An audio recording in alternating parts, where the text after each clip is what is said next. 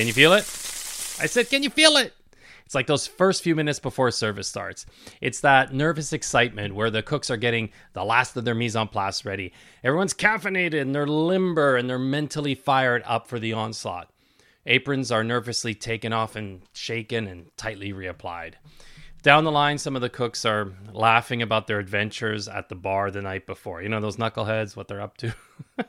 and they're anticipating what's to come tonight. Off in the distance, the clanging of silverware fills the air like church chimes on Easter Sunday.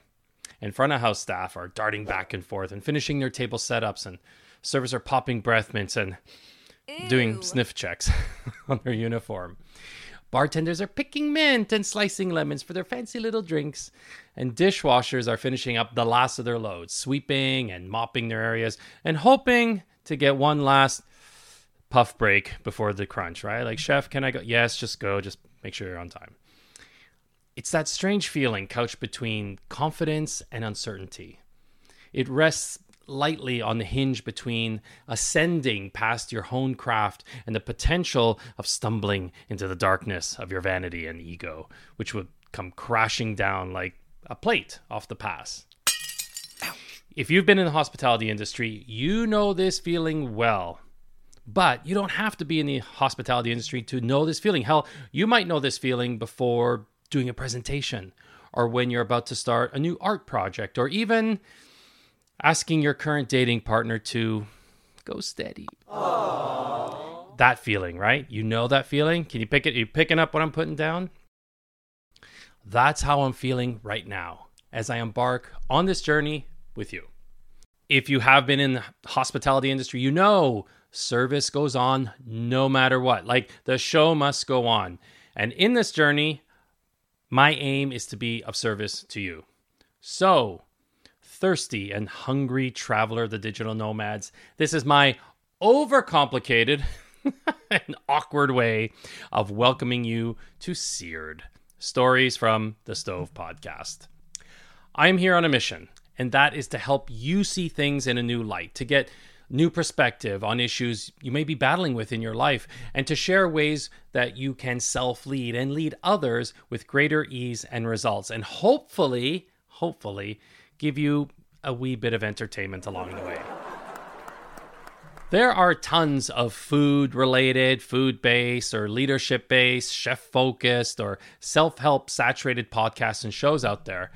But I know of none, or at least many that combine all of these elements together, like we're going to have here on Seared. You'll hear behind the scenes chefy tales, the lessons within those situations, and how they can help you in your own leadership and life struggles by taking actions in your day to day life. Think of it as a stove side or fireside chat, cup of coffee or glass of wine in hand. And with me, me, spinning yarns about days past, the sticky, funny, poignant, or sad uh, tales, and, and sharing the learnings and the insights and the wisdom from those tales. So, who am I exactly? Well, my name is Paul Silva. Hi. And I spent 25 plus years as a chef, hospitality leader, uh, instructor, mentor, and overall culinarian. I've worked in fine dining restaurants, hotels, sports and entertainment venues, television shows, catering, personal chefing, and taught at culinary colleges, and more. Needless to say, been there, done that.